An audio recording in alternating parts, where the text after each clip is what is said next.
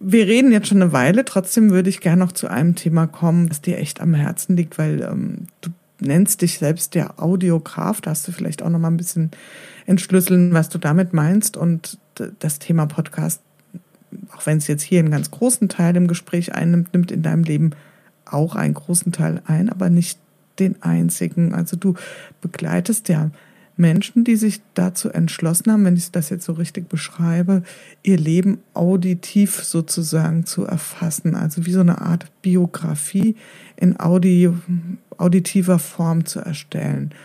Hm, fand ich, als ich das, das erste Mal von dir gehört habe, ein total ähm, crazy Ansatz erstmal. Und äh, ja, vielleicht magst du es einfach mal erzählen, was das Konzept ist und beziehungsweise was sind das so für Menschen, die sich zu sowas entschließen oder ähm, sowas von dir begleiten lassen.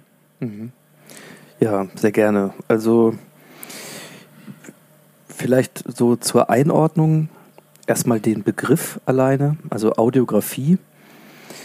Mir ging das so, es gab eine Begegnung im Oktober 2018 und zwar nach einer äh, beruflich relativ schwierigen Phase, nämlich nach einer Trennung. Ich habe ähm, bis Mitte 2017 in meiner eigenen Agentur äh, gewirkt und gearbeitet, mich dann entschieden, äh, das aufzugeben und ähm, frei als Berater unterwegs zu sein, um dieses ganze Thema verändern, verändern, begleiten, äh, helfen, sozusagen rund um diese digitale Transformation im Grunde noch mehr in den Fokus zu rücken, als das in der Agentur ging. Und dann habe ich ein Jahr in der Schweiz gearbeitet und ein Jahr später ähm, eben im Sommer 2018 ist das quasi äh, beendet worden. Also man kann ganz klar sagen, das ist auch gescheitert. Da gab es ganz viele Learnings. Aber die Rolle, die ich da hatte und auch ähm, die Erwartungshaltung dort ähm, am Ende einen neuen Geschäftszweig aufzubauen und so weiter, das hat so nicht funktioniert. Und das war aber quasi mein, mein Berufsmittelpunkt, ja, und auch die existenzielle Basis. Das heißt, ich bin als Selbstständiger im Grunde dann im Sommer von einem Tag auf den anderen damit konfrontiert worden, dass jetzt erstmal das endet und ich nicht weiß, wie es weitergehen soll. Und ich habe mich dann dazu entschieden, eine, tatsächlich eine Auszeit zu machen. Und das war sicherlich eine sehr äh, schwierige, aber auch eine unglaublich wertvolle äh, Erfahrung an der Stelle. Und es gab noch ein Event, ähm, was damals dann äh, im Oktober stattfand was sozusagen in meiner Zeit mit geplant war, was ich mit aus der Taufe gehoben habe.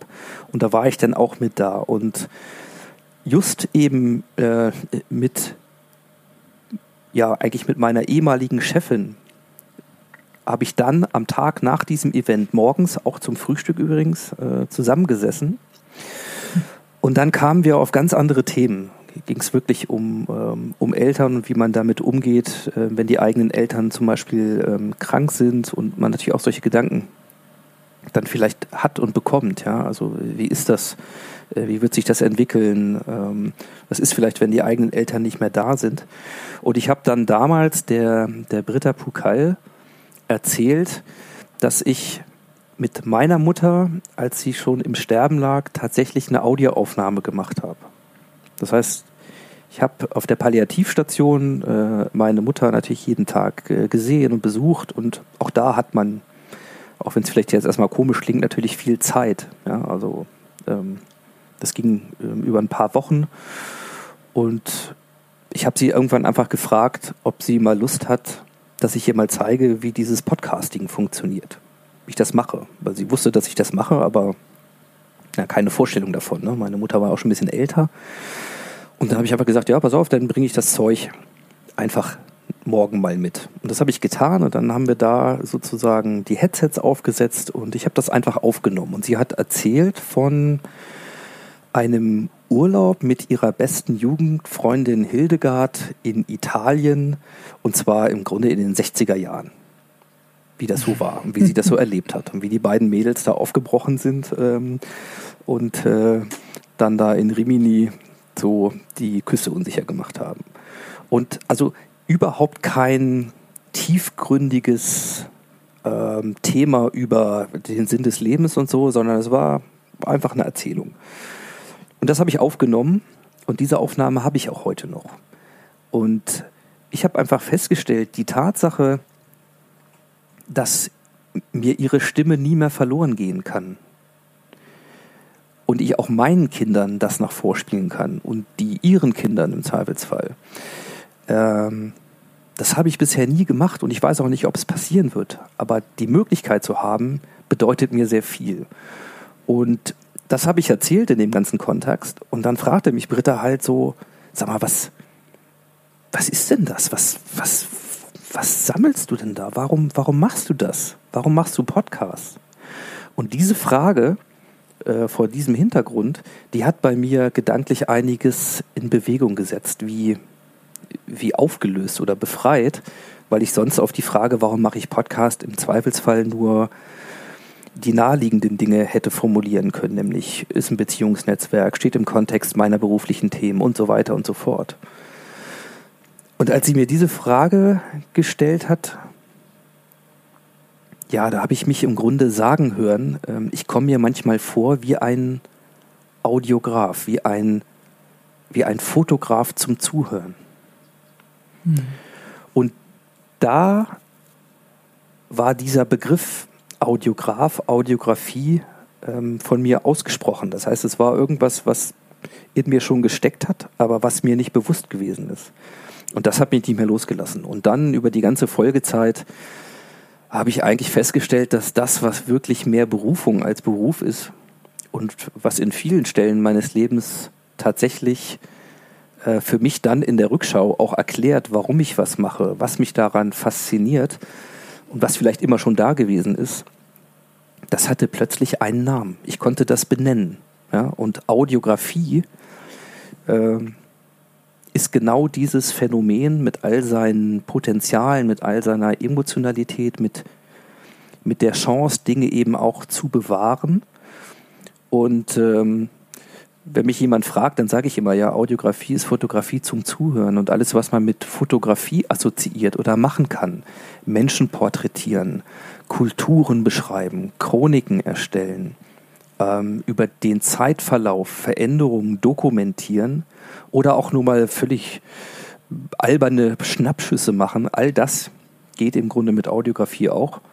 Und da das äh, ein Begriff ist, der nicht in Wikipedia steht und auch nicht im Duden, obwohl er so völlig, äh, ja, eigentlich völlig plausibel klingt, wenn, äh, wenn man sich damit mal auseinandersetzt oder für mich, ähm, habe ich mir halt die Mühe gemacht, mal eine Definition dafür zu äh, definieren und, und so zu beschreiben. Und wenn man es sozusagen in Wikipedia oder im Duden beschreiben müsste, dann wären Audiografie für mich über das Internet abrufbare Tonaufnahmen mit beschreibenden Darstellungen persönlich erzählter Erfahrungen, Wahrnehmungen und Erlebnisse. Das heißt, mir geht es darum, dass nicht ich zum Beispiel über das Leben einer Person rede, sondern dass diese Person über ihr eigenes Leben redet. Und das als quasi Audiobiografie oder Lebensaudiografie, das ist tatsächlich ein Bereich, der mich unglaublich fasziniert, berührt und, und motiviert. Ja, und ich kann mir vorstellen, da kannst du ja richtig, richtig eintauchen. Also das, für mich zieht sich das so wie so ein roter Faden durch unser Gespräch, dass dir da, ähm, dass es irgendwie auch ein Bedürfnis ist bei dir, so ganz in die Tiefe auch einzusteigen. Und das ist ja dann eine wunderbare Gelegenheit dafür. Was sind, was sind das für Menschen, die du bislang porträtiert hast? Oder weiß ja nicht, ob du das schon häufiger gemacht hast, aber vielleicht, dass wir mal so ein Bild haben, ähm, wer, wer fasst den Entschluss, das brauche ich oder das hätte ich gern für meine Familie als Andenken an mich oder wie auch immer. Was sind die Motivationen vielleicht auch? Mhm. Also vielleicht nur ein kurzer Zwischenschritt. Ich, als ich dann äh, für mich das benennen konnte und gesagt habe, ja, also da, da muss noch mehr gehen als Podcast. Also Audiografie sind ja auch Erzählungen. Ähm, habe ich erstmal mit anderen Dingen angefangen, mit Sachen, die für mich naheliegender waren als jetzt eine Biografie, nämlich mit Event-Audiografie. Das heißt, ich bin auf Events gekommen, das erste Mal im Mai 2019. Da gab es in Berlin das sogenannte Hoffest von H.R. Pepper und dort wurde ich als Audiograf quasi äh, gebucht und bin eben zu diesem Event dazugekommen und habe dieses Event porträtiert, diesen Tag. Ja, so von, von der Stimmung morgens im Berliner Hinterhof, als äh, noch gar keine Gäste da waren und die, äh, die letzten Vorbereitungsmaßnahmen über äh, Mitschnitte von Keynotes, ähm, Interviews mit Gästen und dann über diesen ganzen Tag bis am Ende sozusagen zum Nachsacken und Ausklingen lassen. Daraus ist so eine, naja, so knapp anderthalbstündige Audiografie äh, entstanden. Das heißt, ich habe erstmal über einfachere Dinge versucht, mich überhaupt auszuprobieren. Äh, mit Audiotechnik, mit dem, mit dem Schneiden, mit der Frage, wie erzähle ich denn sowas eigentlich überhaupt? Ja, so, weil es ja eben kein 1 zu 1 Mitschnitt ist. Und habe auch Leute gesucht, die mich dabei inspirieren, die mir auf dieser Suche vielleicht Erfahrungen leihen können. Und dann war ich ähm, Ende Mai auf einem Event in Köln, äh, der sogenannten Subscribe. Das ist im Grunde eine Podcaster-Konferenz, aber die fand beim Deutschlandfunk statt. Das heißt, das war schon so eine, so eine Mischung, ähm, halb Podcasting-Volk, halb Radiomenschen. Ne? Und da habe ich äh, unter anderem die Katharina Thoms getroffen, die just ein Projekt veröffentlicht hat, auch als Podcast, das heißt Mensch Mutter. Und da ist es so, es hat auch einen, äh, einen Grimme-Preis gewonnen, völlig zu Recht, großartige Produktion. Da hat sie ein Porträt in Gesprächen am Küchentisch quasi mit ihrer Mutter verarbeitet. Und das waren Gespräche, die sich über anderthalb Jahre immer mal wieder äh, ergeben haben. Äh, über 80 Stunden Audio-Rohmaterial.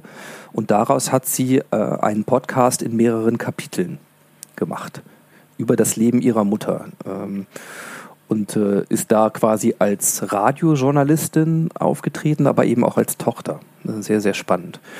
Und mit so jemanden reden zu können, der zwar den Begriff Audiografie nicht kannte, aber etwas gemacht hat, was genau dem Wesen entsprach, was ich machen wollte oder was ich als Audiografie bezeichnet habe, das war halt sehr wertvoll. Und so hat mein Leben danach verschiedene äh, Begegnungen ergeben und auch eine ganz, ganz krude, äh, völlig, ja, völlig aberwitzige Geschichte mit zwei Frauen, die als Freundin im Grunde schon seit über 20 Jahren äh, sich treffen und diese Dinge aufnehmen und dann auch reflektieren. Also die nannten das immer Kassette machen in, äh, in Franken und die ich dann auch besuchen durfte. Ja, das war so eine Zufallsbegegnung im Zug oder eben auch keine Zufallsbegegnung, ganz wie man will. Also ähm, es ist halt spannend, was es alles gibt. Und diese Dinge habe ich gemacht. Und dann habe ich angefangen, das zu deiner Frage, mich dem wahren Kern äh, für mich noch nä zu nähern, nämlich diesem Anspruch, eigentlich, wie, wie wird man eigentlich einem Leben gerecht? Ja, also mit welcher Anmaßung kann ich dann hier so als Audiodidakt, der, der sich da so vortastet in so ein Thema, äh, für mich in Anspruch nehmen, ich könne, ich könne sowas wie eine Biografie machen, weil es ja auch hochsubjektiv ist, welche, welche Ausschnitte werden dann gewählt, wie werden sie komponiert, wie wird die Geschichte erzählt, wie, welche Fragen stelle ich überhaupt, ja, und stelle ich überhaupt die richtigen Fragen und so weiter. Und da habe ich mich da ein bisschen rangerobbt und dann war die erste äh, Lebensbiografie, die ich gemacht habe, mit jemandem, den ich vorher schon kannte, nämlich den Klaus Weiler, der jetzt äh, fast 80 ist und äh, den ich als Coach kennengelernt habe. Also der mich im 2013 ähm, selber gecoacht hat. Ähm, und wir haben über die Zeit ähm, dann nie den Kontakt verloren und da gab es dann im, im letzten Jahr irgendwann mal Gespräche und da haben wir auch ein bisschen erzählt. Und daraus hat sich das ergeben. Und bei seiner Motivation war, dass er sagt, eigentlich hat er immer mal überlegt, ob er für seine Kinder, die in Italien wohnen, nicht die Geschichte seines Lebens, vor allen Dingen auch seiner persönlichen Transformation, mal aufschreiben sollte. Und wie so viele Menschen ist das mit dem Aufschreiben äh, ein Gedanke, aber nicht so einfach. Das ist auch eine Hürde. Ja? Also kann man das überhaupt so schreiben? Äh, beim Schreiben haben wir auch immer das Gefühl, das muss dann aber auch schon ja quasi zu Ende gedacht sein und auf den Punkt und so weiter. Ähm, das kann halt nicht jeder. Erzählen kann aber grundsätzlich jeder und für viele ist das einfacher. Und da entstand die Idee zu sagen, ja, vielleicht ist er mein erster äh, Prototyp, mein erster ähm, Porträtant. Und wir haben dann zum Teil auch am Anfang erstmal gemeinsam in Sessions überlegt, ja, wie könnte man das angehen, ähm, wie könnte es funktionieren und haben uns dann halt entschieden, einen sehr natürlichen Prozess zu haben. Also nicht, hier sind äh, folgende sieben Themengebiete und in diesen sieben, Themen, sieben Themengebieten gibt es dann jeweils irgendwie fünf Leitfragen und die arbeiten wir jetzt mal von vorne nach hinten durch.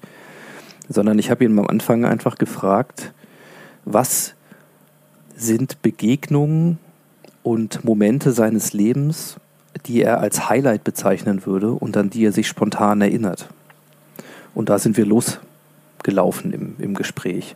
Und dann hat sich daraus im Grunde etwas entwickelt, bei dem ich sehr froh bin, dass er auch zugestimmt hat, dass das veröffentlicht werden darf. Also es war von vornherein eine Audiografie, die er nicht für sich und nur für seine Familie erzählt hat, sondern in dem Wissen und Bewusstsein, dass es öffentlich ist und wer auch immer möchte, ähm, das dann eben hören kann. Und im Moment ist das so, die Produktion ist zu einem Drittel fertig. Äh, das heißt, ich brauche nochmal so irgendwo ein, zwei Wochen konzentriert, um das äh, dann final abzuschließen.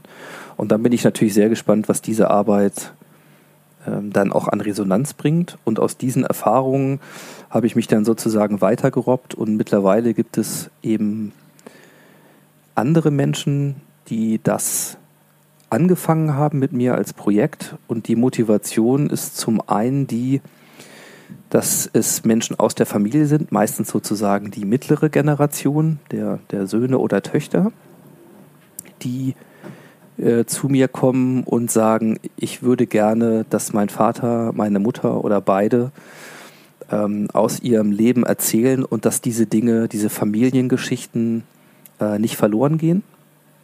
So, das ist ein, ein ganz naheliegender, ähm, auch sehr, sehr typischer Startpunkt für, für so ein Gespräch. Und die zweite Sache ist die, dass es ein Geschenk wird für jemanden, der gar nicht jetzt irgendwie am Ende seines Lebens steht, vermeintlich, sondern irgendwo mittendrin, aber schon mit reichlich Lebenserfahrung. Also mal als Beispiel, ähm, ich habe eine Produktion, da ist der Anlass der 60. Geburtstag ähm, von einem Geschäftspartner. Und die anderen Mitgesellschafter und Partner haben sich ähm, überlegt, was sie ihm quasi zum 60. Geburtstag schenken.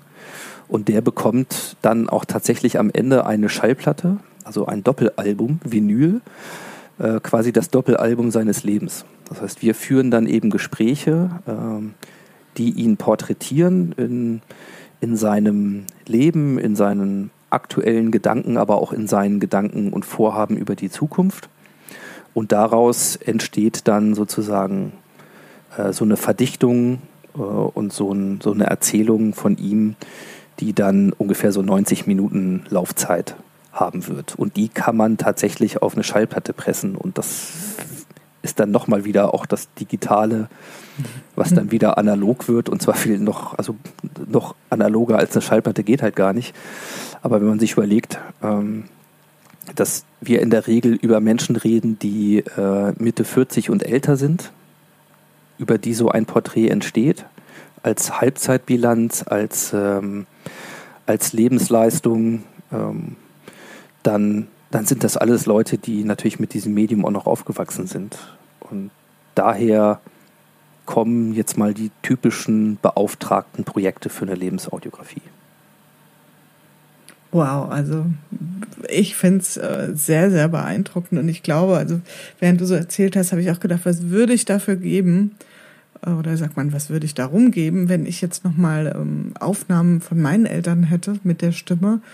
Das ist ein unschätzbarer Wert und ein, ein, ein ganz großartiger Schatz, den man damit erstellen kann und ich glaube, sowohl für den Menschen selbst, der, der das spricht, auch eine ganz tolle Möglichkeit, nochmal zu, zu reflektieren, sein Leben vielleicht auch ein Stück weit damit erst zu begreifen. Also das könnte ja auch so einen Effekt haben, dass man beim Erzählen bestimmte Dinge erst verarbeitet oder versteht oder durchdringt und natürlich für die, die es ähm, hören und nutzen können. Also ich bin sehr gespannt, ähm, ja, welche Audiografien wir von dir zu hören bekommen. Und äh, ich habe das ja auch schon gesagt, also bei mir sind das sofort auch ein paar Schalter umgeschlagen, wer mir da alles so einfallen würde und ähm, wer vielleicht Freude an sowas haben könnte.